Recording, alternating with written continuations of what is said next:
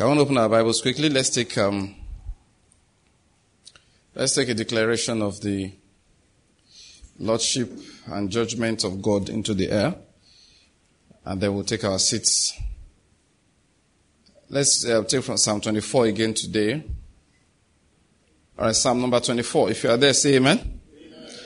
Now let's use uh, the same version. As all of us read the same, and um, let's just use mine, New American Standard, because that seems to be a popular one. If you don't have the version, please, can you just share with somebody? All right? If your version is another one, please just go move over to somebody that has, and we're all going to read it loud. One, two, let's go. The earth is the Lord's, and all it contains, the world and those who dwell in it. For he has founded it upon the seas and established it upon the waters. Who may ascend to the hill of the Lord, and who may stand in his holy place? He who has clean hands and a pure heart, who has not lifted up his soul to falsehood, and has not sworn deceitfully. He shall receive a blessing from the Lord, and righteousness from the God of his salvation.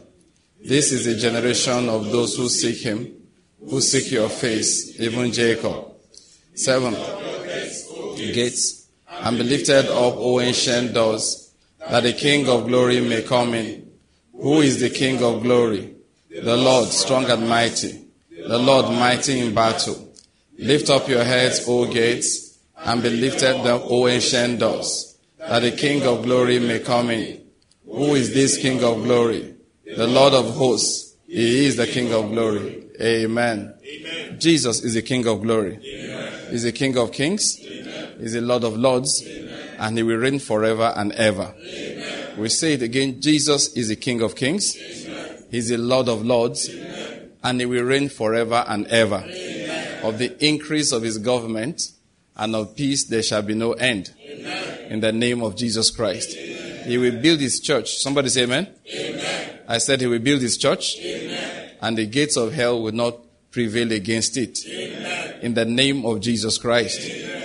Reign, Jesus, reign. Somebody say that. Reign, Jesus, reign. Say it again. Reign, Jesus, reign. One more time. Reign, reign Jesus, reign. Amen. Amen. All right, the Lord is good. All, All right, let's take our declaration of understanding and then we can take our seats. Now I declare that the Lord has given me the spirit of wisdom and revelation in the knowledge of Him, and I'm being filled with the knowledge of His will in all spiritual wisdom and understanding. As a result of this, I'm walking in a manner worthy of the Lord. I'm pleasing Him in all respects. I'm bearing fruit in every good work, and I'm increasing in the knowledge of God. Now again, I incline my ears to His word. The word is entering my heart. It is giving me light and direction. It is healing me in every area, and it's making me more and more like the Lord Jesus. In the name of Jesus Christ. Amen. Amen. amen. I said amen. amen. And the Lord is said to do that again for us this evening. Amen. In the name of Jesus Christ. Amen. The healing power of God is coming. Amen. And it is entering the heart of somebody who says amen. Amen. See, their, their, uh, that was a test. People with their mouth not they walk before. When you prove small blessing, they go shout the house down. Amen. oh God, Father God, have mercy upon your children. Bless them despite not saying amen. The healing power of Jesus is coming. Amen. It will enter into our hearts, Amen. our bodies. Amen. Everyone listening to this, every part of you will be affected. Amen. Strength will come to those eyes. In the name of Jesus Christ. What they said was a disease of old age. Listen to this. The same spirit that raised Jesus from the dead will enter into your body and make it alive again. It's called giving life to your mortal body. Receive it in the name of Jesus. All right, the Lord is good. Let's take our seats and commence teaching for today. All right, let's open our Bibles. We are looking at the um, breath of faith again. Uh, we read before from the book of James. We read from chapter 2. And the emphasis that James was bringing forth, we have been looking at, is that faith is an invisible substance in itself, but we have to know whether it's there or it is not. And the way by which you do it is by the works.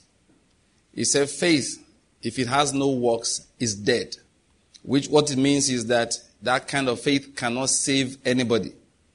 Those who preach a salvation that does not require repentance, that's where they make the mistake. If your salvation does not require repentance, Jesus does not know about it. Paul did not know about it. Peter did not preach that kind of salvation. No, Peter did not preach that kind of salvation. James most certainly did not preach that kind of salvation. He said salvation is by faith. We can't say that enough. Salvation is by faith. We know. But then can a dead faith save? The answer is it can't. Nobody ever says salvation is by works. Salvation, Christian salvation, salvation through Christ Jesus is by faith. However, the faith must be alive. There is dead faith. James showed it to us. If your faith does not have works accompanying it, the faith is dead. The faith is dead. Now, something I've been saying, which I must remind us of, is that somebody may have dead faith and think his faith is alive. This is so important. There are people whose faith is dead, but they think the faith is alive. They are deceived. That's what the Bible says. That's why he said, Be doers of the word, not hearers only, deceiving your own selves. It is possible to walk in self deception. It is possible for you to hold on to something you think, but the thing is actually dead. Remember, you know, Jesus says something to one of those churches in um, Revelation. He said, You have a reputation that you are alive, but actually you are dead. So let's bear that in mind. Sometimes we have faith. And one thing about profession is one way by which faith manifests itself, but dead faith also professes. I don't know whether you get my point. Profession, confession of the mouth, is a manifestation of true faith. However, dead faith also has that. People who have dead faith also open their mouths and claim that they have faith, but they are deceived. That's a matter of fact. But so James now said to us, How do you know whether your faith is alive or your faith is dead? He said, By the works it produces. And I said last time, we must, it's important, we must do self, which one? Is it evaluation? Self assessment. You have to check yourself once in a while to make sure that you are still in the faith. It is possible for somebody to think he is in the faith, but he's gone out of the faith. That's why we need to continually do that self evaluation. It's so important. We check ourselves, check whether we are still in the faith. And how do you do it? Is by the works you are producing. You look at your life. Sometimes you just take your money and look at it. How have I been spending? It speaks to you about whether you have faith or you don't. Where have I been going? It speaks to you about whether you have faith or you don't. How, what kind of opinions do I hold actively? It speaks to you whether you have faith or you don't. And it's an important thing we must do once in a while. Don't just assume you have faith. I said last time that faith slips away. It slips away. The Bible tells us clearly we should be careful lest these things slip away from us or we slip away from them. I explained last time Solomon as an old man, he backslid. Asa, after 35 years, he backslid slowly. The 36th year, God wanted to wake him up and he failed the test terribly. We must do that self assessment periodically. Jesus was concerned about it. He said, Nevertheless, when the Son of Man comes, will he find faith on the earth? Because sometimes people just slip away gradually. Generations slip away. Nations slip away. You know, when you look at some of these our European countries, you wouldn't believe the kind of revival and reformation that happened there. Germany, England, um, Switzerland. You'll be amazed how the word moved in those places heavily. You get there now, most young people there don't go to church at all. Many of them have never heard Jesus Christ. That is, that name is strange to them. They may have heard it in passing, but just like they hear of uh, Buddha and they are not Buddhists, so, and you'll be amazed. And that's just in like two generations. Not as if it took 200 years. Two generations, you can't believe it. Prince Charles, um, the Prince of Wales, one of the titles he holds is defender, supposed to be defender of the faith. He has changed it to defender of faith with an S, I think. Joe Biden was inaugurated into office, and one clergyman prayed for him in the name of our common faith. And Jesus is just looking. Jesus is looking at them. Your common faith. Your common faith. I'm coming. you will soon see the effect of your common faith. I believe very strongly we live in a generation where God's judgment will manifest upon all this ungodliness, all this apostasy and backsliding we see. The judgment of God is going to manifest on all of them in this generation. I have no doubt in my mind about it. But you see, those countries, they just slipped away gradually. We started with little things like making allowances for this, for that, you know. Next thing you know, a whole generation, and you must understand this satanic eh, principle or Satan and the satanic people, they kind of are quite patient. They come to a place like Africa. The target is not you and I. We are too old. It's the generation afterwards. They wait a whole generation to change the minds of the people slightly. Let me say this, I know to make me unpopular with people I'm not supposed to be popular with, so it's good. You understand? See all this um, LGBT agenda is a direct satanic attack. That's what it is. It's not primarily about sexuality. It is satanism. It is ungodliness being spread gently. And sometimes, know, the other day, I read in, the, in their BBC News or something, they were surprised about at the approval rating of uh, Donald Trump in Africa. They were really surprised. Because the man was, he had a reputation of being racist. He had a reputation, of course, he called us dash dash whole country, remember? And they were amazed when they would come approval rating in Kenya, Nigeria, 65%, 70%, 75%. Ah. So you know what their interpretation? Okay, America gives aid to Africa. I said the average Nigerian does not know America gives one shishi like this. They, they are not aware of it. If, I, if they were given, they would say the politicians have eaten it. That's how we reason, no? We Nigerians, so don't trust anybody. we will say the politicians have eaten it. I felt, in fact, I think I wrote, yes, I picked um, their email and I re- emailed them. I wrote them. I don't know, they didn't acknowledge it. That that analysis makes no sense. The problem, alright, that is the reason why such an approval rating exists down here for a man who you would have thought would have been angry with is simply because he defends our faith. He's not spreading the first day he entered into office. He defunded any American agency that's preaching abortion abroad. First day. As soon as he sat down, give me the paper, he signed. That's the reason. The incursion of, do you know, under Barack Obama's government, I, am trying to reduce the amount of politics I talk in my messages, but you know, this things have to be really contemporary and relevant, you know. We wanted to fight Boko Haram. We didn't have weapons. We wanted to buy. A senator in America, with Barack Obama's consent, blocked our bid to buy weapons, not only from America, from, uh, from, uh, from Israel, from Brazil, and then we went to South Africa, they still seized our money. Meanwhile, Boko Haram was fighting us, taking over territories. And what's the reason? They said we have human right, a bad human rights record. Why? We wrote a law against LGBT agenda. So they say, we would rather have you slaughtered by Islamists than have that thing stand. And we cried to the Lord. He kicked them out of power.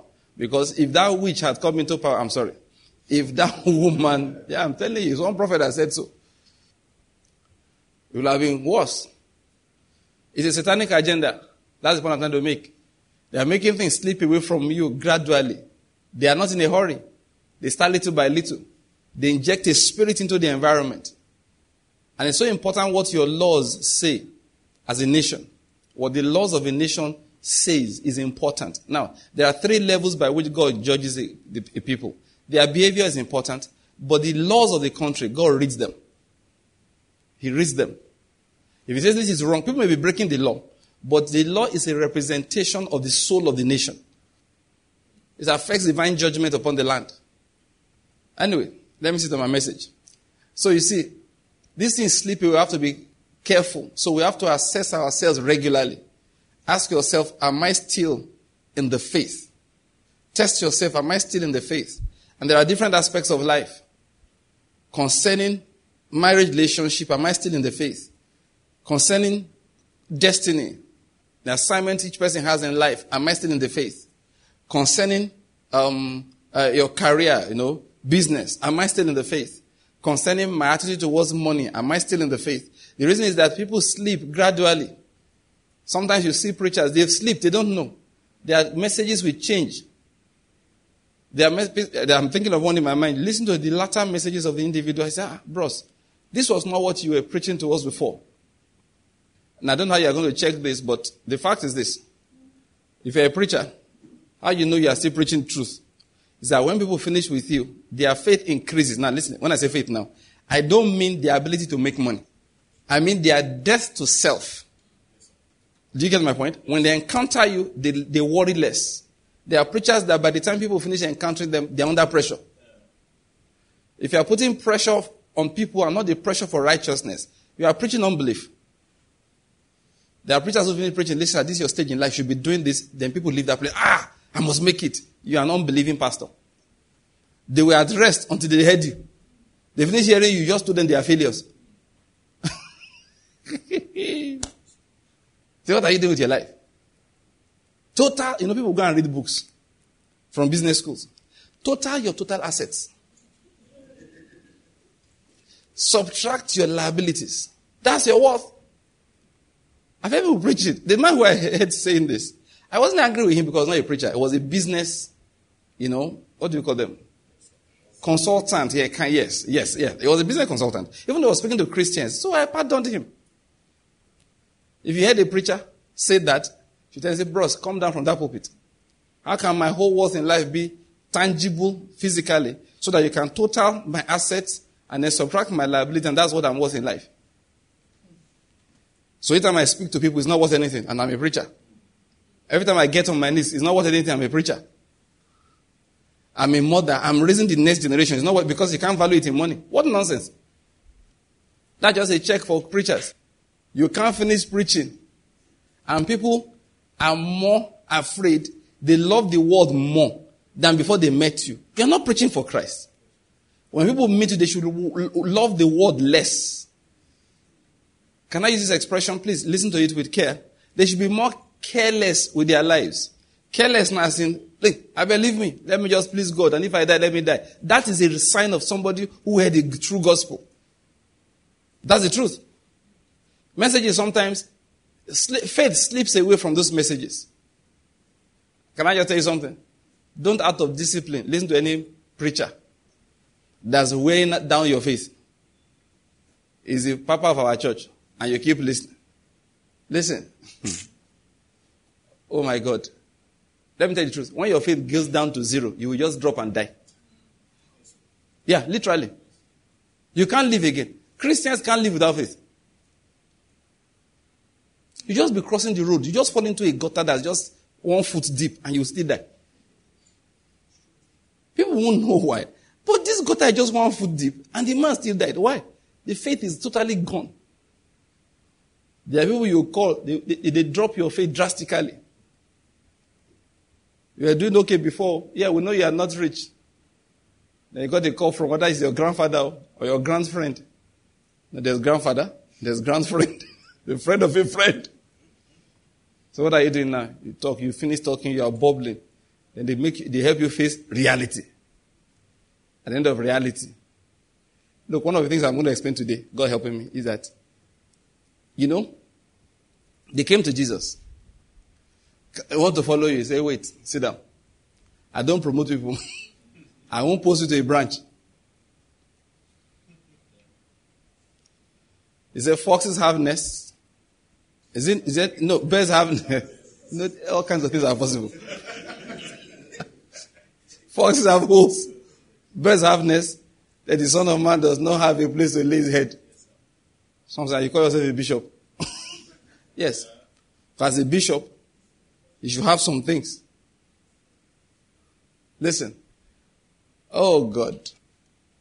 We need a generation of Christians that actually are not afraid of tomorrow and they are willing to live carelessly for Christ. It is an evil thing we have done. Listen, The problem, okay, is striking a balance. It's an evil thing we have done to Christianity, the cause of Christ, that we have begun to measure faith success materially. You know, the world sometimes they do some things. We should learn from some of those things as indicting us. That's what I mean. One very rich American man those days, he said, if you died rich, you died poorly.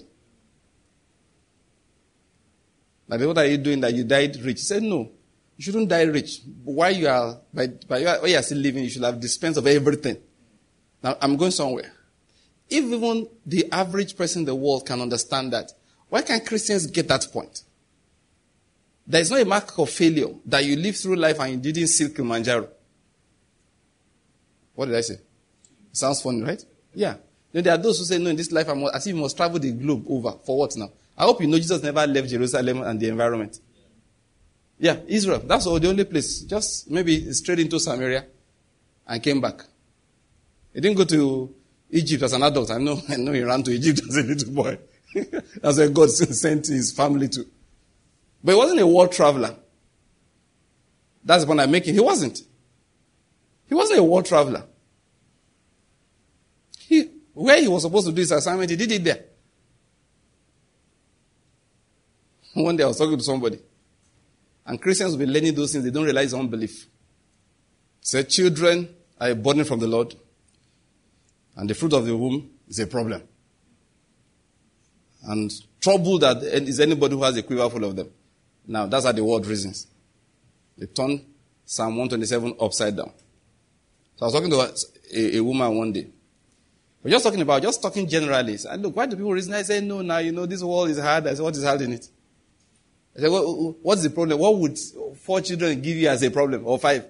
He said, ah, you know, you want to take your children abroad. I said, wait, excuse me. Yes, I know God will not be able to bless you for you to be able to do that. I know. Your God is tired. It's on the verge of retirement. He works for civil service and he's 60, 68 already. So maybe that's your God, but let's leave that out for a moment, okay? But let's even assume that that was an, reality. The question is, so?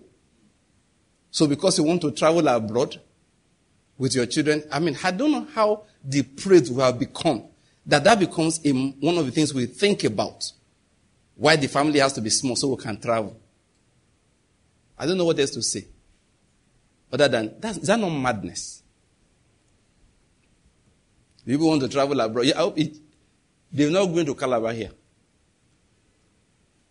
Go and meet the average person who wants to die to go abroad. Ask, have you ever been to Calabar? If the fellow is not from Calabar, are you getting my point? I'm talking about Enugu people and Lagos people. They've never been. Ask, have you ever been to, I'm looking, no, Dutse. Dutse, Dutse, where is Dutse now? Jigawa. They've never been there. If it's travel, it, see, let me know. Oh God, this is distracting me. The place you are running to, those ones that are running back to Kenya to come and see gorilla. They want to come and see bushmeat. Human beings are just not satisfied. Thank God for internet. You can see anything you want to see. Even animals that don't exist, they can make it for you. 3D reality. But the point I'm making is that why do we make those annoying material things like they are the important things about life? Where I'm going is this. Christians have become so, ah, so worldly that those things start, start, start becoming important to them. You know there are girls who will not agree to marry somebody because they don't think they can afford a great wedding? I didn't say marriage. Oh. I said what? Wedding. This wedding ceremony. That it can cross your mind shows you need deliverance. Pastor Kevin, have you prepared that baptism meeting I've been telling you about? It's ready for baptism. We need to baptize people and wash away worldliness. And I'm telling you, keep the person down under water for one minute.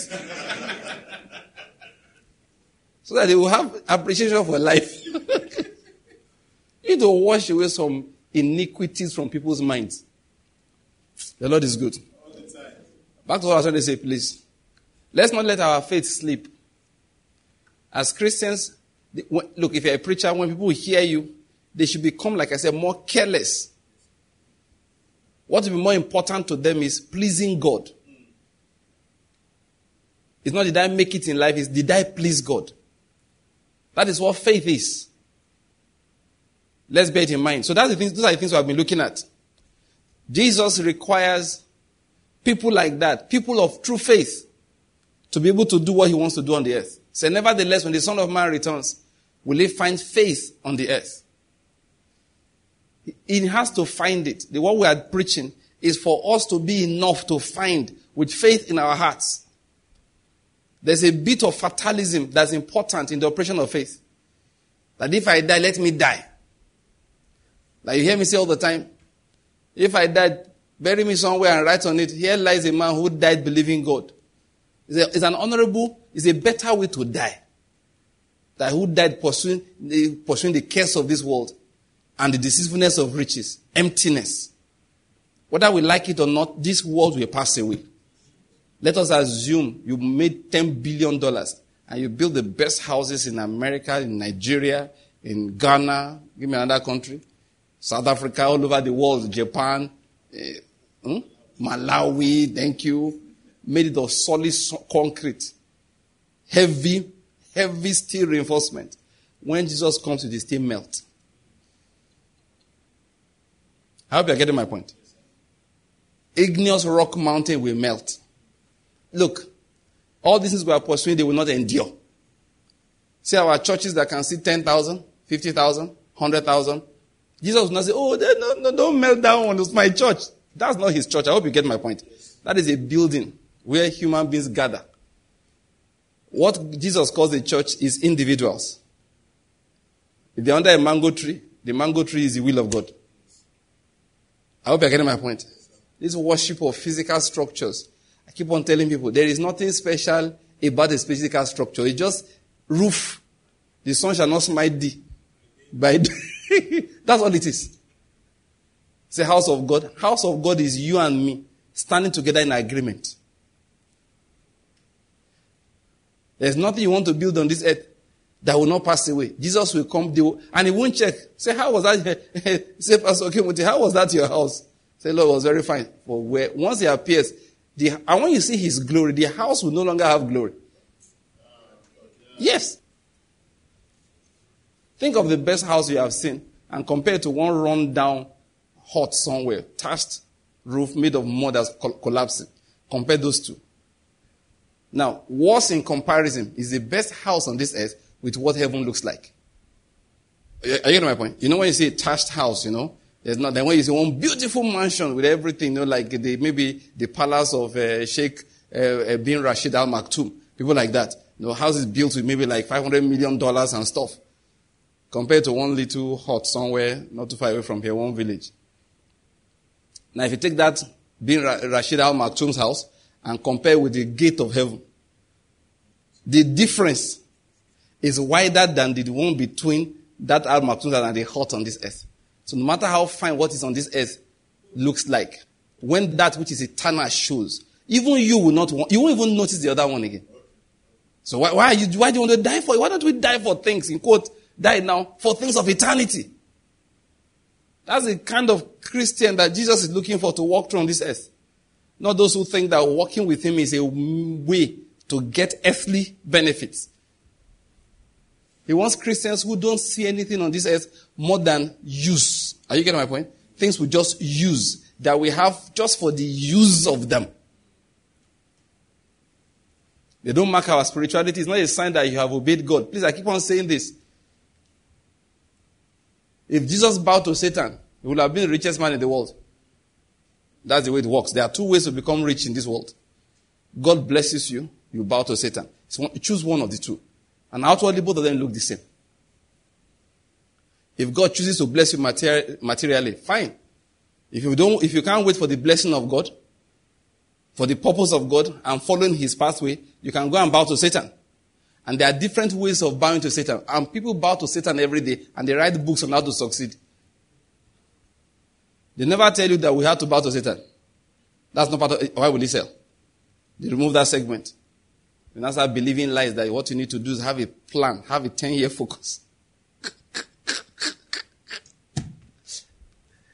when they say you have a plan, 10 year plan. Anybody saying that has never been blessed in this life or is a bloody liar.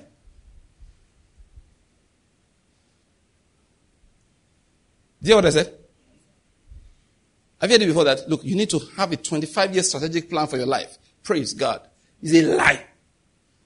I'll say it, and people won't like it, eh? But you know, I like saying this, people don't like it.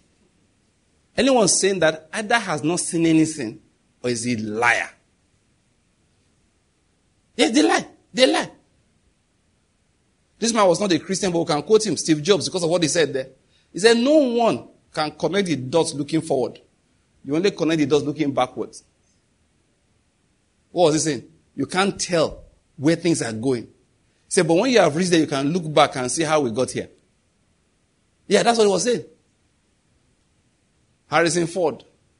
I read this quote from him in Reader's Digest long ago. Harrison Ford was one actor that made it relatively late, even though he stayed in the booming segment of his life for a long time. He's old now. He's doing the last uh, run of um, uh, what what name of that uh, movie series that made him? Indiana Jones. They're doing the last run now. They are filming. An old man, is seventy something now. He said this. I read it long ago, nothing less than twenty something years ago. He said that no one can rightfully take credit for anything. He made it a bit late in the acting business. All right? And he was already in his 40s before he did Indiana Jones. All right? He had actually given up. Acting didn't pay him. He was now making sets. You know, he became a carpenter because man must eat now. So if we can't act and make money, we'll make sets for them and make money. Somebody now brought him in for that role and it, he really did well in it and he became a very well-known um, actor. But once he was speaking, he said no one can rightfully take credit for anything. He said there's luck and there's grace. Those were his words.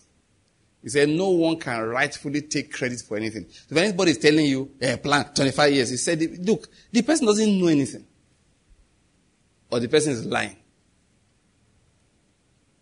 Somebody said, This was where I knew I was going to be today. That's how I planned it. Don't even argue. Just go away. He's lying. The person is lying. The Lord is good. So let's not put ourselves under pressure. That's the point I'm making. Faith. Let me get back to my main message, please. I'm spending too much time on this. So I've been looking at that. Let's open our Bibles. All right. Did I say we should open somewhere before? Okay. That's what we've been looking at. Our faith is important. That's the most important thing for us. Let's pursue it. So that's why we need to sit down once in a while and check that our faith is good, is in good condition, it's working.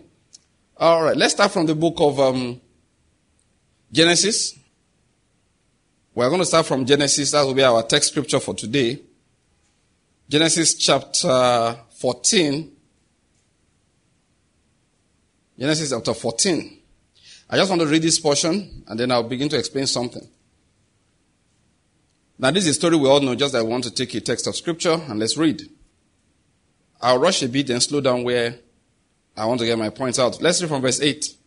And the king of Sodom and the king of Gomorrah and the king of Admah and the king of Zeboim and the king of Bela came out, and they arrayed for battle against them in the valley of Siddim, against Chedorlaomer, king of Elam, and Tidal, king of Goim, and Amraphel, king of Shinar, and Arioch, king of Ellasar. Four kings against five. Now the valley of Siddim was full of tar pits, and the kings of Sodom and Gomorrah fell, fled, and they fell into them. But those who survived fled to the hill country. These areas are not important. I just want to get a background. So this was what happened. Sodom and Gomorrah, their kings, went in for battle. Verse 11, then they took all the goods of Sodom and Gomorrah and all their food supply and departed. They also took Lot, Abraham's nephew, and his possessions and departed, for he was living in Sodom. Then a fugitive came and told Abraham the Hebrew. Now he was living by the oaks of Mamre, the Amorite, brother of Eshcol and brother of Aner. And these were allies with Abraham. Now, when Abraham heard that his relative had been taken captive, he led out his trained men, born in his house, 318, and went in pursuit as far as Dan. Jump down to verse um, 16 to save time. He brought back all the goods and also brought back his relative Lot with his possessions and also the women and the people. Verse 17. Then after his return from the defeat of Chedorlaomer and the kings who were with him, the king of Sodom went out to meet him at the valley of Shaveh, that is the king's valley. And Melchizedek, king of Salem, brought out bread and wine. Now he was a priest of God Most High. He blessed him and said, Blessed be Abraham of God Most High, possessor of heaven and earth. And blessed be God Most High, who has delivered your enemies into your hand. And he gave him a tenth of all. The king of Sodom said to Abraham, Give the people to me and take the goods for yourself. Abraham said to the king of Sodom, I have sworn to the Lord Most High, possessor of heaven and earth, that I will not take a thread or a sandal tongue or anything that is yours for fear you would say, I have made Abraham rich. I will take nothing except what the young men have eaten and the share of the men who went with me. He said, let them take their share. I just uh, jumped mentioning their names. They are kind of tongue twisting. You know what I mean? The Lord is good. the next line says, After these things, the word of the Lord came to Abraham in a vision saying, Do not fear, Abraham. I am a shield to you. Your reward shall be very great. I, I, I like the King James. They say, I'm your exceedingly great reward. That God himself is that reward. That's very important. I like that. Now, I just tried to add that um, single verse to my reading. Now, what am I talking about today? I think I can caption it the constraint or the constraints of faith. Now, let me explain this thing about faith for us. It's so crucial. You know, we're talking about faith, the breadth of faith, that is the signs, the outward manifestations of faith is what I'm talking about. How do I know I have faith? How do I know you have faith? um, James said, Show me your faith. So it's possible to show your faith to somebody else. All right? He said, How do we do it? We use the works. But of course, like I said last time, what I'm focusing on is self assessment, self evaluation. Looking at yourself, that is my faith working. And what I want to bring out today, all right, is to emphasize to us this thing that Abraham did here. Many times we're talking about faith, our focus is on what it can get for us. And get me, is not total. I'm, no, I'm not saying it's wrong at all. Not about whether it's total or not. It's not wrong. Faith indeed gets things for people.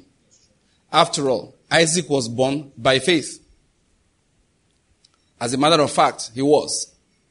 We know that Jesus operated many things. People will be blessed and he will say to them, Your faith has done this for you. Your faith has made you whole. Faith does that. Faith does that. Faith brings abundant supplies. Faith brings deliverance. It does. But there's something I want us to understand quickly. Book of John, chapter 10, about faith. There's something we keep on explaining. Error comes from when you take truth and you don't balance it. You take one side and make it look like every side. That's one of the reasons we have error. This one we have been you know, concerning God, God helping us. We'll do it either in our Bible studies on, on one of these Saturdays. All right, looking at the different sides of God, we need to do that so that people will not misunderstand. I keep on going over this again and again because the teaching is so strong, especially for those of us who grew up in the Word of Faith in, uh, movement. The teaching is so is out there and is so strong. Unfortunately, it is not true that God never judges people, that God does not do what we call bad. It's unfortunate because it's not true. He does. It's a terrible thing to fall into the hands of the living God. Why do we deliberately not, not, not read those things? For the Lord our God is what? A consuming fire. I've heard somebody twist it before. He said when he grabs you, he consumes away all the evil in you. When we don't want to believe something, eh? we are powerful. Once we don't want to believe, there are different sides to God. Let me not start that one now again. I just want to keep reminding Christians. God kills people. He raises people from the dead. But that's not the only thing he does, raising from the dead. He told that, he said, look, one that woman, Jezebel, that calls herself a prophetess, she does not repent. She I will cast on the bed of affliction, and I will strike her children dead. That was Jesus talking. Just that had compassion on the widow of Nain and raised her son. Jesus that wept at the tomb of Lazarus and raised a man that was dead for four days back to life. The Jesus of Talitha cumi, you know, you understand my point? Yeah, that's him. Little girl, I say unto you, arise. Yet one day, he said, Go and tell that woman, I'm going to kill all her children. That was what he said. I'm not the one that said it. So there are different sides to God. That's what I'm going to emphasize. If we don't, in fact, the, the, the blessing of, of, of, of um, that is the blessing that God gives us, the blessing of revelation, is that God keeps revealing himself to us in different aspects. And until we understand certain aspects of God, we can actually not pray effectively. Yes, you can't pray effectively. When Moses wanted to pray, God had to reveal himself to Moses. Compassionate and gracious, slow to anger. That was the basis upon which Moses made his intercession for the people of Israel. He had to see it. If he only saw the avenging side of God, it would have been difficult to pray. Faith would not have been built up in his heart. And then when iniquity fills the land, you understand? Let me tell you. hey, this world we see, oh, this earth you are seeing, they will see. You know they got to see? They will see. They will see the judgment of God.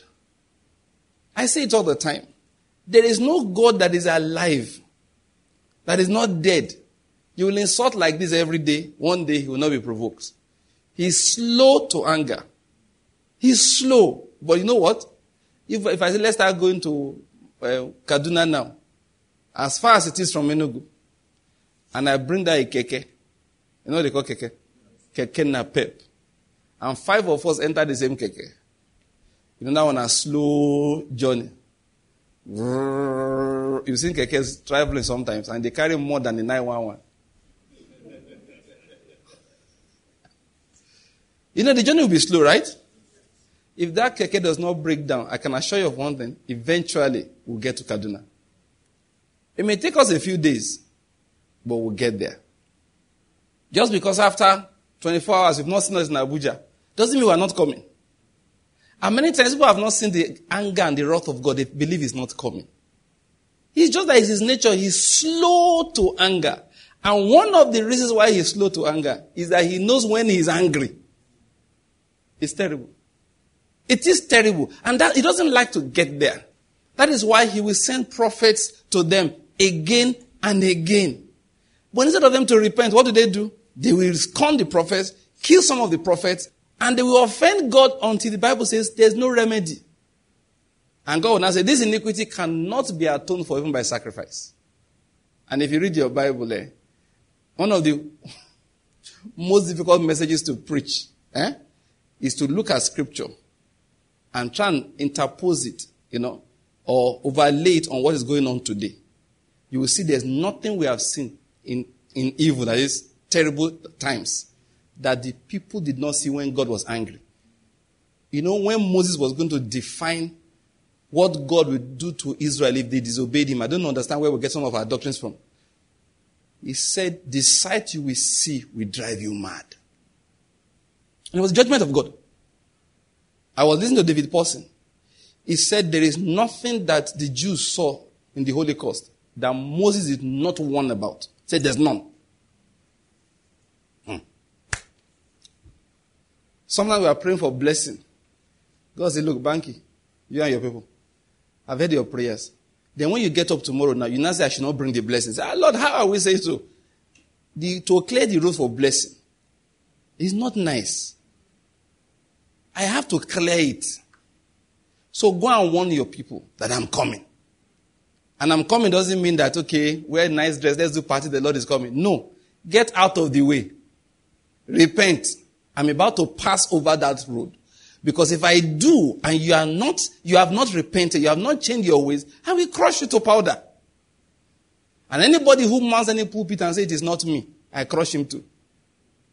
Because we have badly misrepresented him. Many people who preach, they say this is heresy. Now what I'm about to say is what they call heresy. And now me, I'm turning around. Their saying is heresy is actually heresy.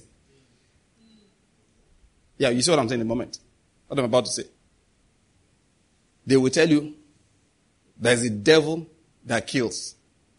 And that some preachers will say that God kills. Say that's heresy. There's one of Israel's friends. I don't listen to him anymore. Because only saying that he will say, he said, I mean, I have a lot of patience with preachers. Just talk your nonsense and say the real things. I just overlook all the rubbish you are talking, then I get to where the meat is. This guy kept on saying this. I got tired of him. He said that I used to say that God will judge America. That if God does not judge America, he has to explain to Sodom and Gomorrah. He said, No, I don't say it anymore. If God judges America, he has to explain to Jesus Christ. I said, Wait. Are you saying to me you don't believe God judges people? I'm not saying you judge America. Are you getting my point? He's an American. He was before lamenting over the iniquity of the people. Then when they change his mind, that is not necessary. I look and say, My God in heaven. Let me tell you, we don't help people fear God.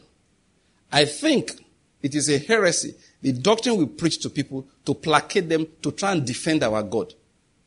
Because they come insulting God. I like one, who said this when I was in Sokoto? Was it Mommy Ann? Or who said this? Or Dr. Fabi, one of the two of them. Said that, who are you to put God in judgment, to call him to judgment? To say to him, what you have done is not right. When the person goes, I say, my God. And that's why the world does sometimes. They want to put our God on trial. And we are foolish enough to come and defend. he said, who are you trying? God. He can defend himself. He can speak. for Me, I'm going home because your court is in trouble. I'm not coming there. But would they try to explain? You see, it's not God, it's the devil. But they keep on catching us. So it means your God is not as powerful as you say. They will not come and say, you see, um, he has given the lease of the earth to the devil, so he can't do anything until he... it's not true. This is what happens when God is doing his work and we don't, we are too afraid to say it. Why? They say, are you saying God allowed 5,000 children to die? No, he didn't allow 5,000 children to die. He killed them himself. There's a word of difference. But no, we, we, we don't want to accept it. Why will he do that for the sin of their parents? What's wrong with you? Oh, God will kill the children and punish the, the parents for allowing him kill the children. Yes, he does that. I'm telling you, I know what I'm telling you. Say, I gave you the right to cover them. You were supposed to repent and intercede. You did none of the above. So your sin came upon your offspring. What am I to come and tell God what he's doing is wrong? What I'll just do is ex- under, try and understand and say, Lord, please, eh, want to go out to explain, to preach to people. What do we say?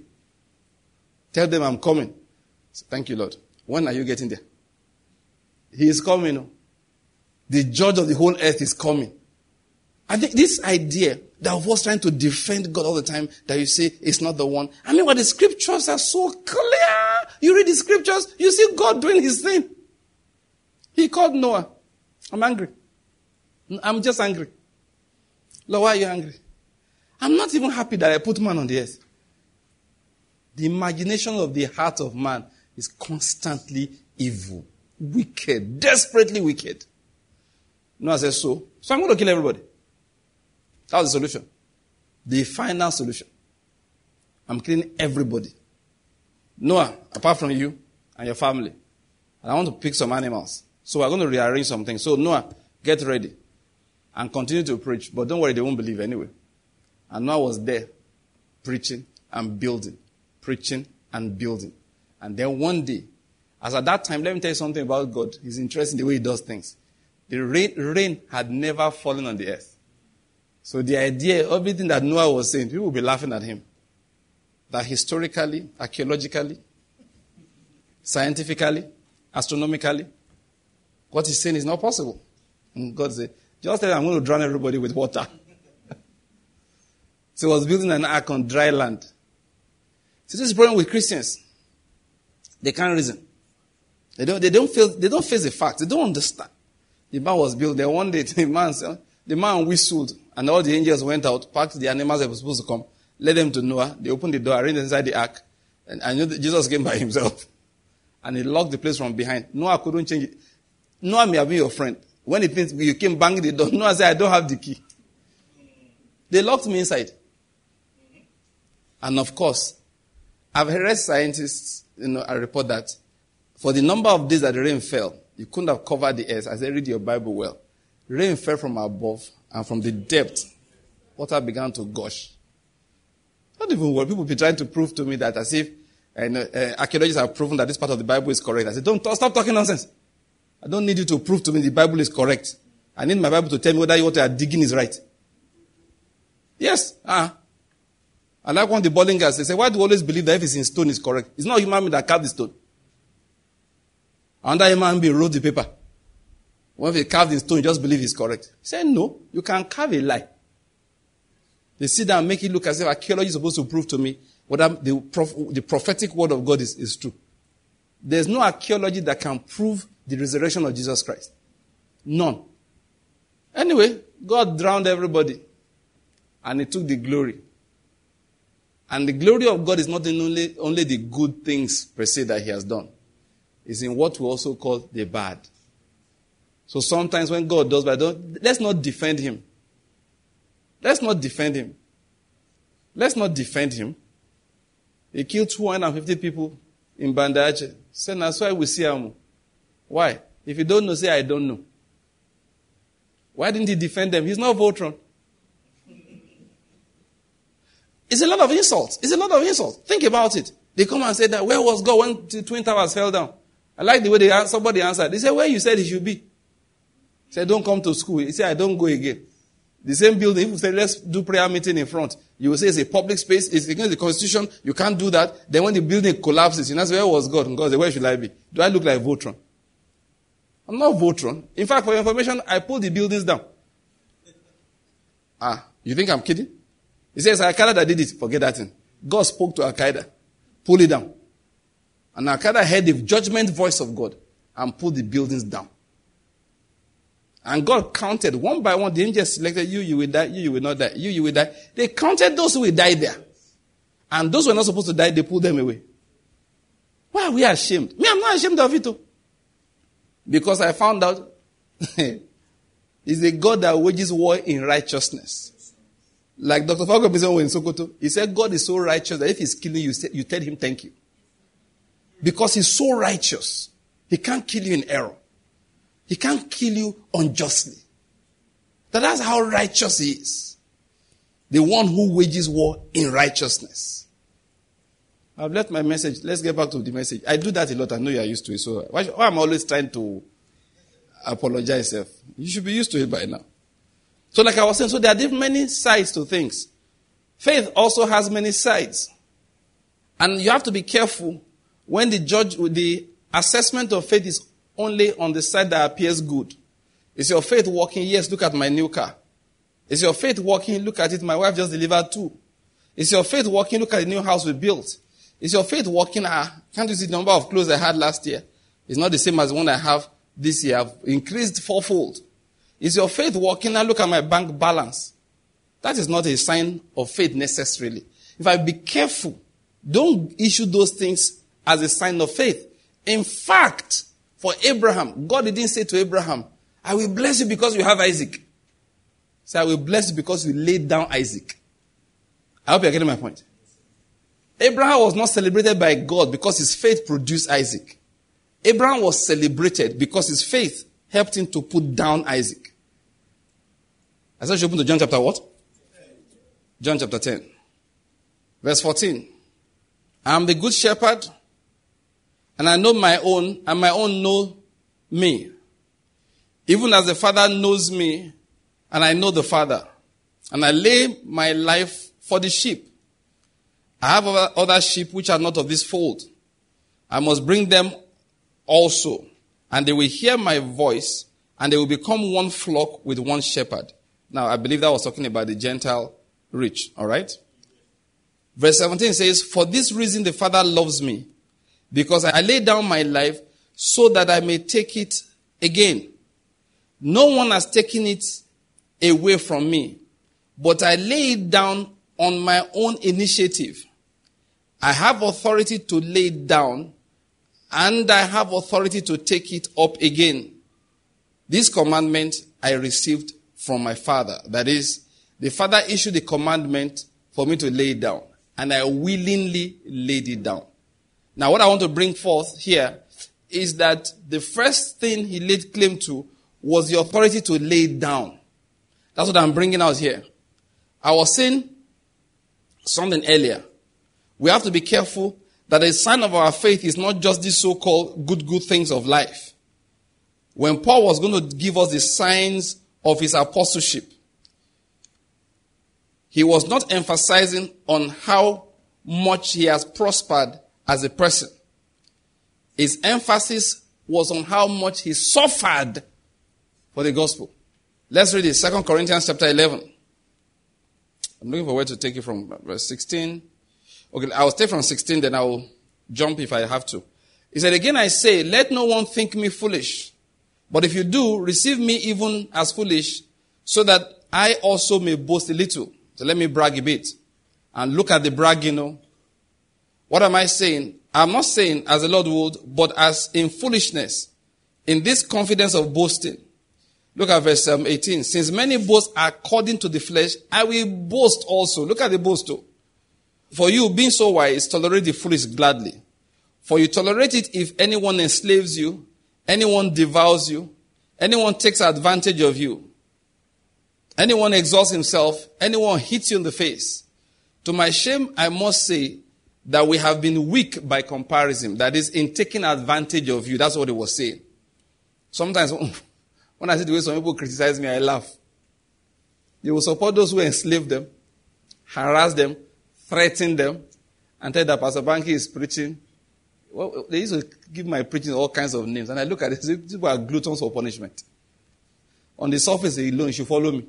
Yeah? I remove the burdens that Christ didn't place on you. But you want to, def- okay, you know, human beings, they don't want to agree they were wrong. If they have been following a particular way for 10 years, and I say, boy, this is not the way. They say, like, like, we have gone on this road for 10 years, it can't be wrong. You are going to Port Harcourt. You have been on this Lagos road for 10 years. When will you reach Port Harcourt? That's what Paul was saying. But let's not get there now. He said, but in whatever respect anyone else is bold, I speak in foolishness. That's, I'm not talking now with reason. I'm speaking in foolishness. In whatever respect anyone else is bold, I am just as bold myself. Are they Hebrews? So am I. Are they Israelites? So am I. Are they descendants of Abraham? So am I. Are they servants of Christ? I'm speaking as if I'm insane. Are they servants of Christ? I am more so. Now listen, how are they servants of Christ? That's where I'm going. In far more labors, in far more imprisonments, beaten times without number, often in danger of death. Five times I have received from the Jews 39 lashes. Three times I was beaten with rods, not lashes, rods. Once I was stoned. Three times I was shipwrecked. A night and a day I spent in the deep. I have been on frequent journeys, in dangers of rivers, dangers of robbers, dangers from my countrymen, dangers from the Gentiles, dangers in the city, dangers in the wilderness, dangers on the sea, dangers among false brethren. I have been in labor and hardship through many sleepless nights, in hunger and thirst, often without food, in cold and exposure. Apart from such external things, there is the daily pressure on me of concern for all the churches. Who is weak without my being weak?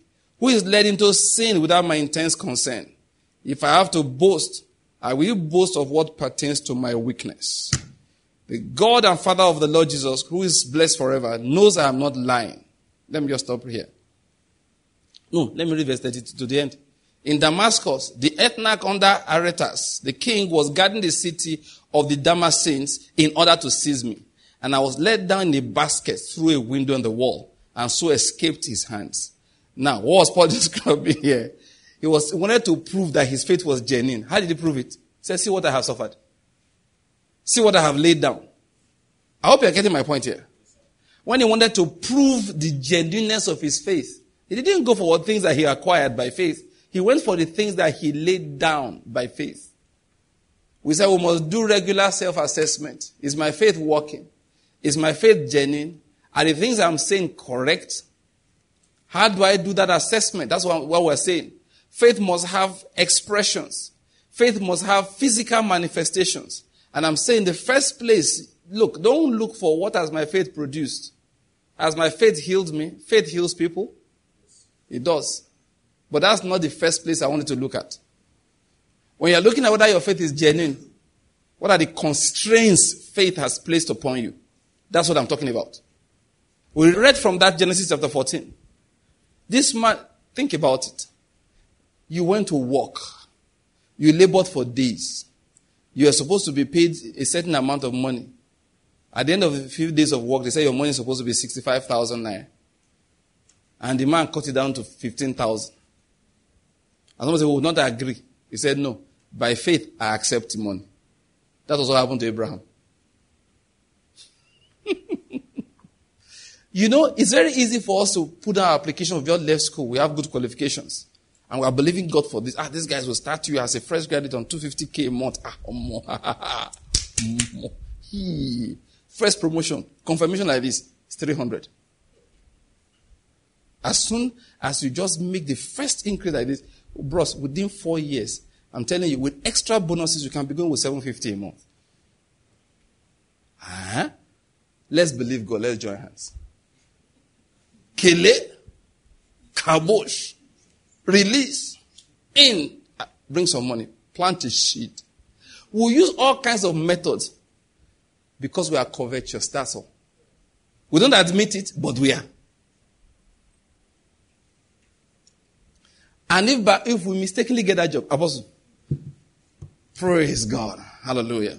You know, when, when, when Pastor Bang used to preach those days and he was saying to us that, you know, anything you can acquire, you can perspire to acquire the thing that you desire. You never retire, but you refire because, you know, you quote,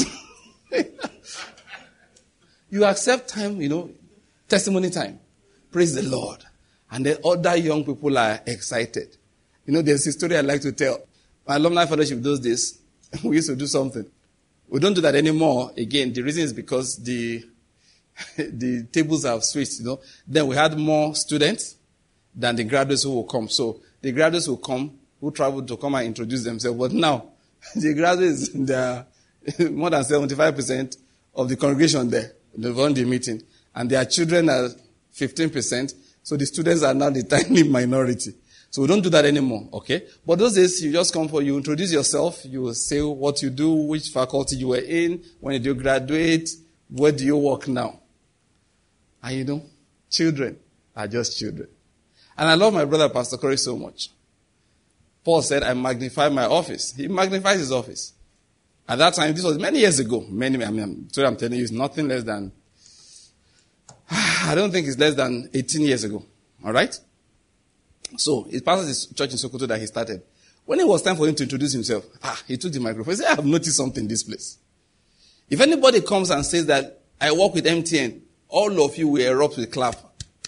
He said, I work in Shell. These are all of you will erupt with clap. He said, please, oh, before I say what I do, clap for me first. he said, because this clap, I need to collect my own. Because I know you guys not clap. If I tell you I got up, went to go and start the church in Sokoto, nobody is going to clap. So he said, clap first before I tell you. We laughed about it, looks like we're laughing now. But you know the truth? It's a sign of our foolishness. If we had to clap, that was when we were supposed to clap. I hope you're getting my point. That bro, please come. Which mission agency sent you? He said, none. Excuse me. Which, where are the brethren that gathered and committed themselves to giving this certain amount of money every month? We say, none. Okay. Oh, I know you did business sometime before you went. How much did you, how, what is the returns on a monthly basis from the investments you had, which is supporting you up there he says none. So, sir, explain. You got up, took a bag, traveled, arrived in a land that you need next to nobody. Nobody's physically supporting you, and you started the ministry. And he says yes. Then you should have clapped. Say, bro, you have faith. And that is, what, what else will make you do that? I hope you're getting my point here. That was what Paul was teaching. It's amazing that when Paul wanted to describe how authentic his ministry was, why he should be listened to, why, getting my point, he wanted to brag that you are listening to the other preacher. Let me show you I'm also a preacher. You know what the rest of us would do? Last week I lay hand on the sick, they recovered immediately. That's not what he would do. Praise God. There was one woman, I put my hand on her business, turnover increased tenfold in one week. Amen. There's a grace upon my head. I'm going to connect with that grace this morning. You're going to bring a dangerous seed. That's what Paul was saying that oppressor will oppress and you guys will accept. He wanted to prove that he also was a called minister and he had the right to talk. He said, let's talk now. He said, three times I've been beaten with rods. Ah. And that is proof that you are called. Is that not proof that God is not with you? When you should be shouting, My God, my God, why has that forsaken me? You are telling me that you are beaten and I'm supposed to be impressed? So I was floating one whole night and one whole day in the sea because we're shipwrecked. Ah, wait. Oh, I told you about rods after. First of all, let me tell you, five times I received 39 lashes. How many people know mathematics very well? Multiply 5 by 39. It's an easy way to do. Just multiply 5 by 40 and then remove 5. 195. Thank you very much. Lashes. 195 lashes. I was a stubborn little boy. I don't think I've gotten that amount my whole life. Plus my stubbornness in childhood. Plus boarding house. Plus quarrel with senior in boarding house. I don't think I've received 195, 195 lashes in my childhood. In my whole life. This man received it a number of years for being an apostle of the gospel. He said, That is proof that I'm, an, I'm called. You know, for us, it's not proof that anybody is called. You started the church last year and you are not up to 500 year, yet. Which grace are you under? The grace upon this commission will have increased that thing for you. Do you know people leave one church and join another to tap into another grace? If you're a young minister, you're a confused human being. If you're behaving like that, you don't know anything. You're not called. Close that shop. Go and sell a recharge card. You're not called. People jumping from grace to grace. if you know what I mean. Because they want the church to grow.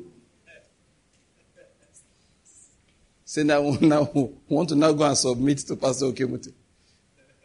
Oh, why do they want to submit to Pastor Okemuti? Because he has a grace. I was seeing them, eh? they never get anything. Nothing. Just be looking at them like this. Foolish Galatian. just be looking at them like this. They say they want to submit to another grace. The only ones I've seen have physically increased. They are the Jagudas amongst them who join another set of Jagudas. All these babalawos that wear white suits. They're all over town. They issue charms. You join and they give you amulet. You've not seen pastors with amulet. Just remove their trousers. Some of them, they under the belt. All of who God judge, begin to judge this year. Senior prophet amongst them has gone. The junior ones are going to follow. You know we have said it. They will follow. God has a reason. And all those who used to lie in his name, he's coming after them one by one. I keep on saying, listen, preaching is not by force. Must you preach? Go to Ogbete market. Tell him man to take you there. All your colleagues, are they, are they preachers? Are they not doing their business?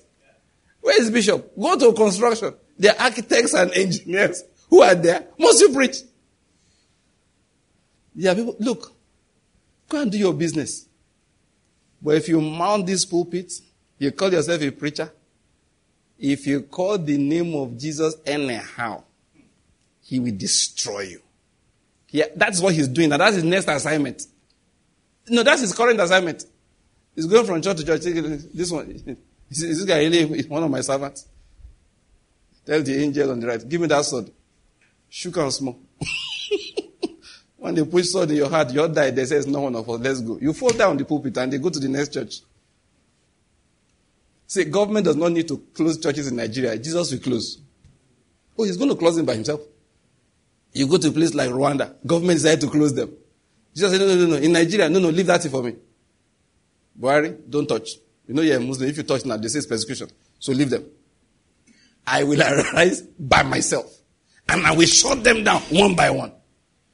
Some young boys, when their church starts growing, that's the day they will die. Ah, yes. People jump in, they say they're looking for grace. They're not looking for grace. They're looking for money. Because the bigger the congregation, the bigger the number of people you can milk. Today, today they're under this commission. After one year, the commission is not moving. Then they go until they get into the hand of Babalawo. Emmanuel.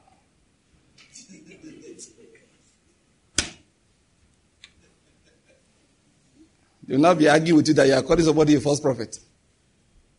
You know, when some ignoramuses open their mouths, you just wonder that God, once you give all of us mouth, because this mouth abuse is not good. The, eh, this useless use of people's mouths. As if they don't read their Bible, that there are false prophets there. There are false prophets. There are false prophets.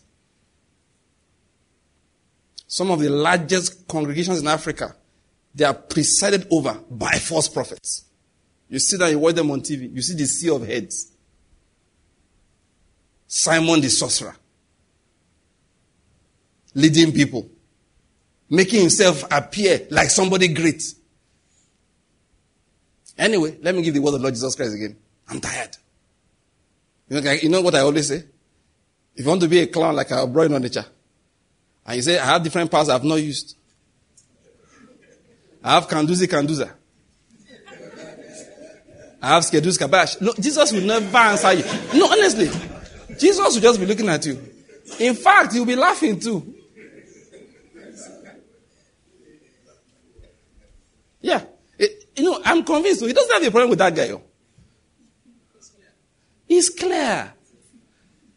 It is clear. Do you know there are pastors who want to go there to collect power? If you're a true called child of God, a minister of the gospel, if you go near there, you will not leave the place alive. I'm not praying. I'm warning.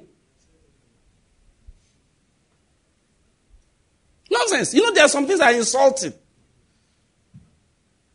Yeah, a servant of Christ Jesus. You go to Babalawo to go and collect power. Haba. Just say you know one work. Slap that boy in the head. Your head. There are some angels that they like people like you. Target practice. They've not shot somebody in a long time. And to show some respect, for goodness sake. It's not better to dwell, you know, as a servant at the gate of the temple of the true God than to be in abundance in the temple of unrighteousness? Why will you be looking for power from a babalawo? So that church will grow. I've told you, this year, you're in trouble. The jumping from grace to grace, they'll be giving you amulets. Some of them now wear it with pride. Sit on their wrist. You know, familiar spirits. Listen, the Lord has arisen. All those prophets and pastors that operate with familiar spirits, He will judge them. He will. He will. You mention His name, use familiar spirits, you are in trouble. You milk people, buy a car with it, just don't enter that motor car. After you have lied, use familiar spirits to gather their money. I see that you have a 25,000 check in your pocket right there. The Lord said, go and cash it and bring it for me. Said, don't problem. Collect that one. there is a woman right here at the back of your bed. Is the sales for last week? 750,000 naira. The Lord said, bring it as a seed. I will wash your hand in oil. God said, don't, don't problem. Is your casket, we are going to use that money to buy. Don't worry, just be gathering it. When the money has reached a big sum, go and buy the motor car. I will kill you inside the car. The money wouldn't finish. I will leave the balance for a good casket for you. Now let everybody know that I did it. I will show the vision to at least three of your colleagues. They have one more week. Like you say, I hate nonsense. Says the Lord. Not a joke. Jesus Christ hates nonsense. Apostle, he hates nonsense. Ministry is not the way to make it in life financially. Ministry is death. That's what we are seeing here. Paul wanted to prove that he was in ministry. He said, guys, look at it. They whipped me with rods three times. The other put 39, they used lashes. That's a sign. I, like what they wrote to the Galatians. When they wanted to talk to the Galatians, they were talking. Saying, eh, Paul, Paul, Galatians. that Galatian book makes me laugh. You know why? After Paul don't preach, preach, he said, nobody should trouble me again. Oh. he said, I bear on my body the brand marks of Christ. That's where I'm going. He said, nobody should disturb me. Huh? What nonsense is this one? If I was preaching for gain, why am I having scars like this? Said, if I'm trying to please people, should I remove my shirt? Scars all over my, all over my body. Say, let me warn you, nobody should trouble me again. Say, I bear on my body the brand marks of Christ. The guy, he got angry. Say, what, what, what nonsense all of this? Faith puts constraints on you. That is the first mark of faith, eh, of faith you should look out for in your life. What am I refusing to do that I have the right to do? But because of my faith. When I say right now, legal right. Sorry, I talk, you know, it's your people you used to talk. So when it's a good thing, you can mention their names. When it's a bad thing, you won't mention their name. Right? You're supposed to do me a strong thing now. Use him to preach when he's not looking, but I won't tell you he's the one.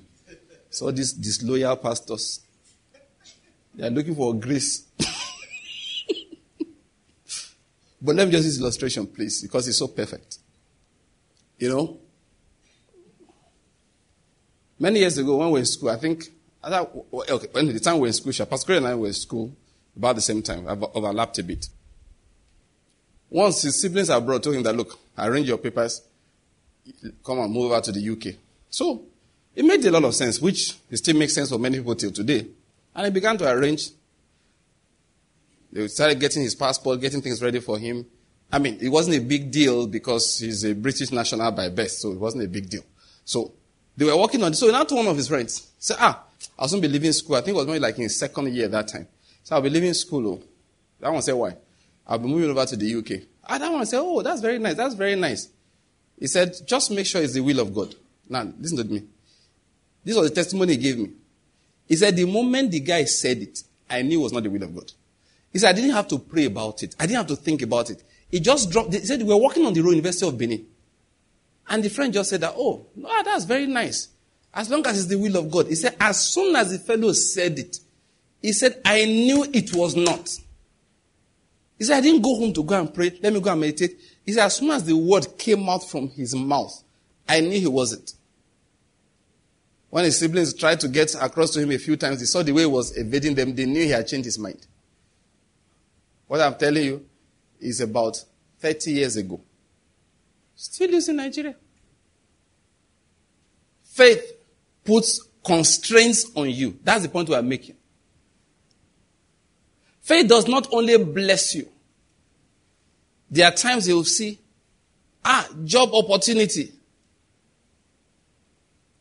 You know, we have a generation, look, it's a generational problem. It's all over the world, but we have to preach it, the truth, and people have to learn to live it. A lot of people don't realize what they call faithfulness. You know, like I said the other time, faith and faithfulness, they are the same Greek word. You have to read it in context to know which one is faith and which one is faithfulness. Sometimes a door of opportunity opens, you are walking somewhere, and you just simple things like, ah, this guy just spent a lot of money training me. Oh. And um, they ah, if you just move over here, listen to it, you're going to get this amount of uh, money. Your salary is going to go up tenfold. And just look and say, Kai, from 80k to 800k, boy, that's money. Say, but, ah, I know how much this company spent making sure I can do this work well. They spent, you know, went for training in Ah, it cost them money. I can't leave yet. Look, this opportunity is opening, is closing immediately. If you don't take it now, you know, say, ah, bros, how do I walk to this man? Look him in the eyes and say, sir, your last one year's investment is coming to zero because I'm getting more money. Leave that thing. You know, few people will think you are wise. Many of us don't realize you have just made a decision that makes you stand out from the multitude.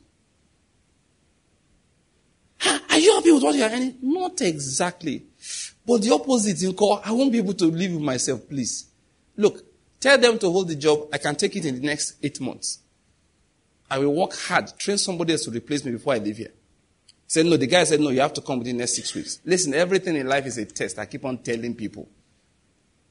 And they're just asking, what is the price for your integrity? That's it. One day, brother told me a story. As he was telling me, I was being pained, you know. It's paining you here. And you're not there.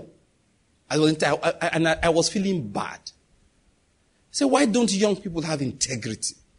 He was abroad. You know, like, he went to, let me just mention one country. Maybe, assuming he traveled abroad, he went to, okay, let me just take Netherlands, Amsterdam. So he saw one brother there. Say, ah, at the airport. What's going on? What are you doing here? He said, ah, our company sent us for a training. We're going to be here for like uh, three weeks. So he looked at him and said, Your company sent you for training in Netherlands and you are here? He said, Yes. But you told me you are relocating from Nigeria in the next one year. Is your boss aware? He said, Do you know how much it's going to cost that? It's a private company. You know how much it's costing them to house you in Europe for a whole month, pay your ticket up and down, and you're planning to leave? No, not in a year. In the next six months? And you don't think it, you know, necessary to go and tell the man, say, Sir, I can't go.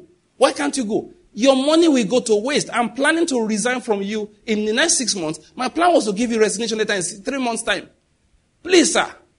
No, but young will say, ah, opportunity. You are begging for divine judgment. You are heartless. You have no integrity. And you want God to bless you, He won't. You are too evil. What is wrong with people? Can't you just say, because of my faith? I can't. Those days when I was when I first got to Lagos, I got to Lagos by a long story. Anyway, the Lord just schemed for me to get there. So they said, okay, you can get a job easily. I said, okay, so I'll go from one clinic to the other. So I gave them and said, how did it go? I said, it was okay. They liked me until they said, how long will you stay with us? And I told them that I'm actually, I've applied for residency training in Lagos University Teaching Hospital. So as soon as they call, I would like to leave. Uh-uh. They said, in that case, we can't employ you. I said, no problem. I'm only looking for somebody who's looking for a temporary doctor too. So one of my aunts now said one day, said, why do you keep on telling them that? I said, because they keep asking. So when you tell them you will stay for long, I said, it's going to be a lie. Simple. I don't know, you know, I don't get people. I just said, it's going to be a lie. It to be true. I literally am not planning to stay that long. Is it not God we're asking to bless us in this life? Why are we behaving as if we will scheme ourselves into prosperity? We will scheme ourselves into blessing. We will scheme ourselves into destiny. We can't do that. So what we need to do is commend our conscience towards God on a step by step basis. Faith, what it does to put constraints on people. The faith that does not put constraints on you is fake. I don't care what is getting for you. It's bad faith. It's not a good one. It's dead. Is anybody teaching to you like that? He's lying to you. The first thing faith does to put constraints. There was nothing wrong with what Abraham was going to collect. By the law of warfare those days, everything belonged to him. But he looked and said, Ah! Mm-mm. Melchizedek just blessed me now. He said, Blessed be Abraham of the Most High God, possessor of the heavens and the earth. And blessed be Abraham. Ah, I said, listen, I've just been blessed. And he was confirming the blessing that God had given me directly. He said, I will make you great. I will make your name great. You will be a blessing. You'll be so blessed, you'll be a blessing. He says, oh, God, so dumb. No. I know what he will say. Everything in the hand of Abraham. He said, No, you will corrupt my testimony. Leave it. That's what I call the constraints of faith. The constraint said to him, Don't take it. Sometimes people come and say, eh, Where did the Bible say? Where did the Bible say? Where did the Bible say? I say, The Bible does not have to say, you just have to have spiritual sense. You just have to have spiritual sense. Let's not stop looking at scripture, looking for excuses to do what we really want to do. That's what a lot of people do. Um, what did the Bible say? You know, the Bible did not say because you want to do. So you look at where the Bible did not say. You know, of course, you understand that spiritually, faith is a love that God understands. What I'm trying to say is that there's a, you know, love is defined different ways. Two things you check when you're defining love. Who are the two parties involved? Love has to have two parties. So who are the two parties involved? And in which direction are you looking at it? So the love of God for man is different from the love of man for God. Are you, are you picking my word? The love of man for, the love of God for man is provision, you know, redemption, help, you know, blessing, material blessing and stuff. But the love of man for God is called obedience. If a man loves me, he will do what? He will keep my word. That's it. He will keep my word. And the Father will love him. What I'm trying to say is that so faith really towards God, walking in faith is real love we show for God. So instead of looking for, eh, where did the Bible say, just love God. Are you getting my point? And when you love God, you understand certain things about Him. It puts certain constraints. And that's why I talk about testimonies that the Word of God comes in. We, we mentioned um, five areas, right? We talked about what? Promises. Talking about precepts, which are the principles of God. Then we talked about um, commandments. Then we talked about testimonies and their ordinances. Now, what did I call command, uh, testimonies? I said there are things that you just personally have interacted with God, with Scripture. You look at your life. You look at what you believe God wants to be doing. As a result, there are certain things you just don't do. Now, you can't force it on everybody. But your interaction with Scripture and life has put constraints on you in certain areas. We call those things testimonies. They are personalized, you know, commandments. Listen, what am I trying to say? Every true believer in Christ Jesus, your faith will produce certain constraints on you. Not as if they are bad. You know, there are things I don't do just because I'm a preacher. Not because they are bad, though. If other Christians do it, I don't see anything wrong with it. In fact, the most interesting one, I don't say it because I know people will miss. They will now use it to go and be preaching that no, Pastor Banky doesn't do this one. It is Pastor Banky, not scriptures. They don't. But it puts constraints on you. Why? Because your faith, your love for God is actually real. Is real. Is real to you. So like they, like um what is his name? Joseph. Joseph, how will I do such evil and sin against God? It's, it's that, that's what faith does. Ha, no. But God now, no. For example, you're a politician as in, in Nigeria of today. You know, it's good. There's nothing wrong with being a politician. You know that? Yeah, God wants good people in Nigerian politics. But when you get in there, you don't have to have too many laws. Just be thinking of the Lord all the time. And there are certain constraints they just place on you. There are things you just will not do. You know, politicians can lie. Are you getting my point? Yeah, you, they can lie. They can tell lies. They promise you everything that they can't. They say, like, look, what we need now, the earth is too small. We have to be able to expand the moon the same size as the earth. Say, we should be able to do that in our eight years in, up, in power. Amen. uh, and they say they don't think about it. They make all kinds of agreements. Politicians are funny. They say, okay, what will it take for you to support us? They say, um, you will give us this particular seat to somebody from our constituency. They say, done. Say, what will it take for you to support us? The same seat. Done. they will promise the seat to four different people to get your vote. And let me tell you something about electoral rules. Yeah, the man at the top makes the rules so that he settles first, then you can fight after. So all of you have given him your support, you have voted him in. Then he said, the what about the other ones? Ah! You now leave four of you to be fighting over it. But you, pro- all of them say, it was promised to us. Yes, when you, you will call him, he has won his own, he ha- he's now secure. The chief of staff will say he's not available. Then you can't see him again. There are things that Jesus just say you can't do. And just by the way, let me just drop it for people to understand. I hope you know all these ones we are doing. Hmm? What we call election, or no election, or selection, or appointment. I hope you know the power ultimately belongs to God. The way you will get there is a long story.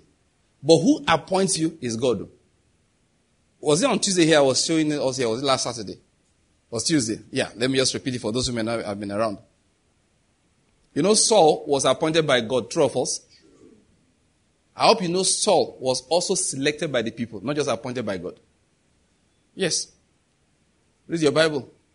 God told Samuel, This is my anointed. This man I have chosen. The man told Saul, told him what will happen to him and all of that. Then the day of selecting king, Samuel didn't say a word. He said, Everybody vote. And they voted in Saul by themselves. He said, There was no vote in that time? Yes. They did what they call casting of lots. So they did a casting of lots. They chose the tribe of Benjamin. Did a casting of lots. Samuel was looking at them. They chose the house of Kish. They did a casting of lots. They chose Saul, son of Kish. And he was not even there. He had gone to hide somewhere. What God telling us? You know, that didn't strike me recently. That even though God spoke directly to Samuel, And Samuel had told Saul about it. Yet, when it was time to choose Saul, he did not impose him on anybody. He said, Go to the polls, go and vote. Of course, that one was not voting, was casting of lots. So bear it in mind. If you're a politician, let your faith put constraints on you. If in that process you don't get a particular political office, it is not because you were not wise, it was because the Lord said no. It's not because you did not learn how to play the game. It's simply because the Lord said what?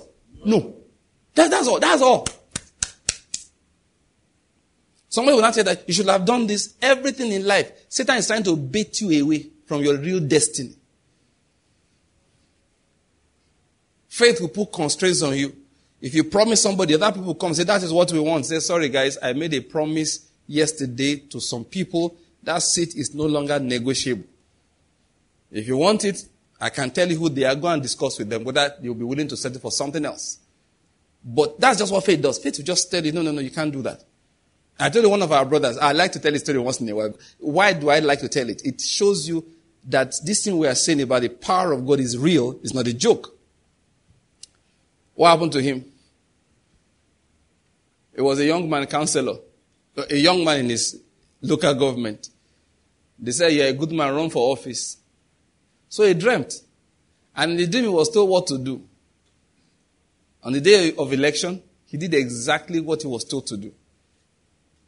The angel told him in the dream, This is how you, you are going to do. You go from one polling station to another polling station and collect copies of the results as they are coming out. So he got a bike man to take him around that day. That's all he was doing in the dream. He was instructed. And he did it exactly like that. And guess what? He won the election. I was very impressed. And he was such a good counselor. Everybody said, You're going to be the next chairman. They said, Okay, we'll run for office. Then that angel, you know, some angels don't even know where not to go again. That angel came to him again in the dream, said, The Lord said, No matter what you do, you will not win. yes, it was clear. He dreamt again. Said, This election is not yours. Leave it. Those kind of thing, they're not telling that this, the devil wants to deny you uh, of what God is trying to give. Forget that nonsense. he woke up and said, ah, What kind of dream is this? People now spoke to him, persuaded him that it's not true. But his faith was good. They first came to him and said, We are going to carry you to one, is it Babalawo or something? That that's the one that Jim Ubudo uses. Yeah, that's what they told him. They said this is James Babalawo. I don't know whether it's true or false, so that's why I'm mentioning his name. So he said, but I'm a, I'm a Christian now. And they said, okay, they left. Then they came. Some pastors are in trouble. They came back and met him that way. I found a pastor who will pray. uh, she's a Christian. so, so they carried him to the pastor. He agreed to follow them. These guys, they got there. God, they got there. The pastor said, You have been a counselor for how long? Two years. Go and bring the arrears of the tithe. I'm serious. Oh. he said, Sir, I didn't have money. He said, The only thing I've, I acquired all my period of being a counselor was one 505, you know, tokunbo he was driving. So that was the only thing, that was the only property he had. Didn't have land, didn't have anything. He was a good man. So they said, so the pastor told him how much he's going to bring before he prays. So he said he went and met one lawyer. I asked him to borrow him the money, to lend him the money. the lawyer said, I'm not going to give my money like that. Where's your collateral? So the only thing he had was that motor car. So he gave the lawyer and that one gave him money. And he went back to the judge. I'm telling you. The pastor collected the money. Praise God. Yeah, the Father. He began to pray. He prayed and he said amen. I mean, when you are paid, you have to say amen. Think about it. they prayed very well. The day of election, you know what happened? Look, he had a dream again. And the Lord said, do everything you want. You're not winning. Ah, this guy, which guy will at this one? The day of election, you know what happened? Everybody voted for him, if you know everybody. Majority voted for him, and he won. And he was feeling very happy. And God was just smiling. And then one big man came from Abuja. And his governor was negotiating with the big man for his own second tenure. And the big man had only one demand. You know, God instigated him. Said, that chairmanship position goes to my guy. He said, but we have just done election. I said, I don't care. You want to remain, come back as governor? Eh? That is the price you pay. So the governor unilaterally annulled June 12 in their state. It's one state not too far away from here. I won't tell you the name of the state unless you beg me after. I'll even tell you the name of the governor if you want to know. If you beg me some more, I tell the local government. Which I'm not even sure I know that one, yeah.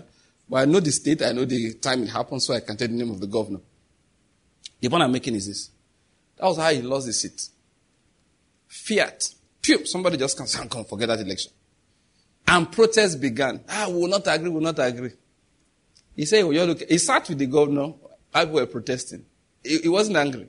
Why? The Lord had told him ahead that leave it. Nothing is going to come out of it. I just like to end that story once in a while to let us know the power belongs to whom? To God. Okay, I made June 12, a, June 12 a joke, all right, along the line.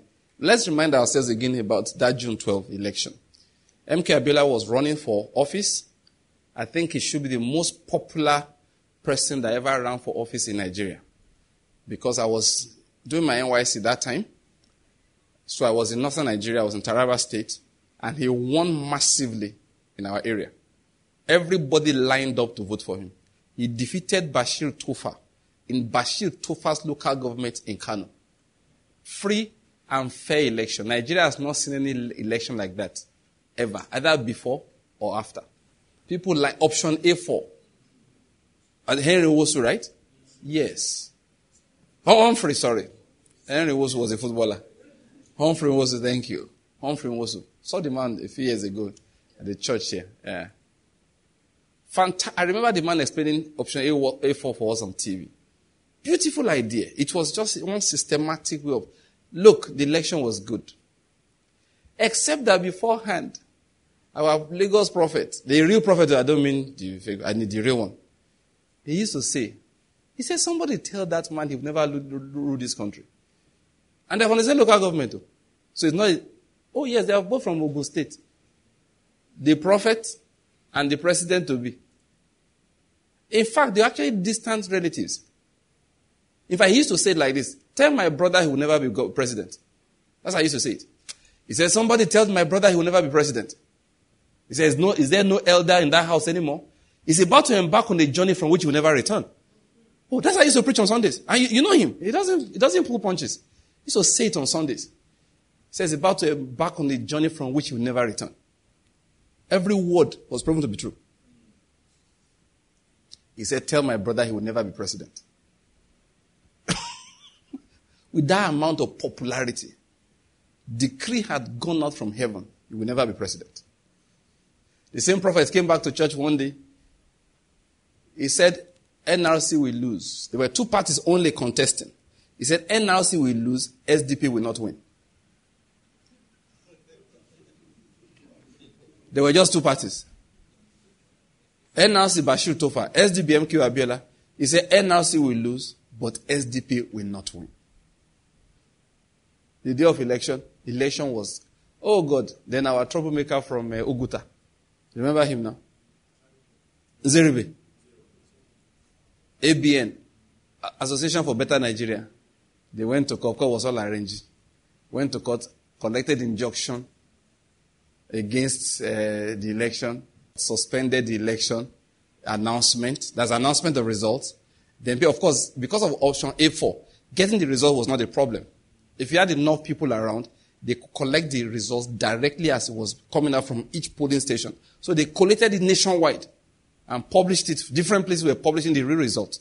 And of course, MK Abiola was winning, won well. Bashir Tofa actually had congratulated him. I said to make the prophet look like he didn't know what he was saying. prophet was just looking at all of us.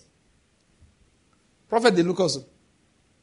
The next day, MK, I, I, still remember that day I was sitting in my office, uh, in my house, in the barracks, I served with the Nigerian army. And my guy just came, called the guy pastor. He said, June 12 elections annulled. What?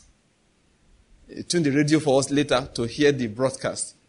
The broadcast was very short, it was not more than 10 minutes there or 12 minutes thereabout, very short, announcing the annulment. Know the rest of the story. MK Abiola never recovered from it. He died in Abacha's imprisonment. Never came out from it. You know why? Because heaven rules. Heaven rules. Why am I telling the story again? I think to encourage somebody. So listen, it's only God that puts people in power. I know where I began from. So if God says get into political office, your faith will put constraints on you. As a man in life, faith puts constraints on you. As a wife, faith puts constraints on you. As a child, as a student, faith puts constraints on you. One reason why you will not cheat in an exam is faith. He said, if I'm going to pass, I have to pass by faith. That's to be the blessing of God. How will I finish cheating an exam? And I'll still going to say, ah, God was good. You give testimonies that are incomplete. You leave out the areas that are deeds of darkness. What, the, what Paul calls the hidden things of dishonesty. We have to hide them because they are not honest. As a minister of the gospel, faith puts, puts constraints on you. Listen, if you are believing God for anything in life, how you know it's actually God you are believing is the kind of restraint that that faith puts on you. It differs from situation to situation. I've told a few examples today, but I want everybody to know the sign of faith, one major sign of faith, is a kind of constraint that it places on people. The world wants to make it look as if there's no constraint anywhere. Boundaries are part of life. God gave boundaries to us to be able to enjoy life. Without boundaries, life has no meaning. An assignment of faith in life is to draw your own boundaries for you. I think I've spoken enough for today. Let's bow down our heads and just give the Lord thanks. Let's give the Lord thanks for the word that we have received this evening. Say, Lord, thank you again for sending